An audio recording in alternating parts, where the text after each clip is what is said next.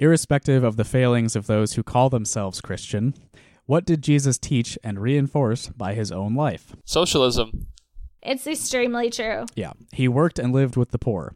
He took time with the individual and healed anyone who would ask. And also sex workers. My finger is on my chin.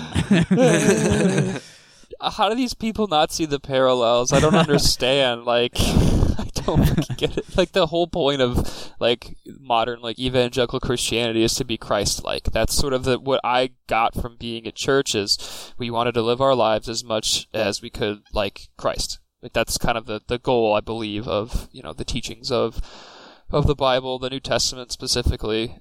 How these people miss the mark again and again? Like I, I don't understand. feature, feature, not bug. Yeah, I guess so. It's ba- It's like the modern evangelical movement comes out of the segregationist movement. Yeah, it's still in, it's still in beta. We'll we'll see.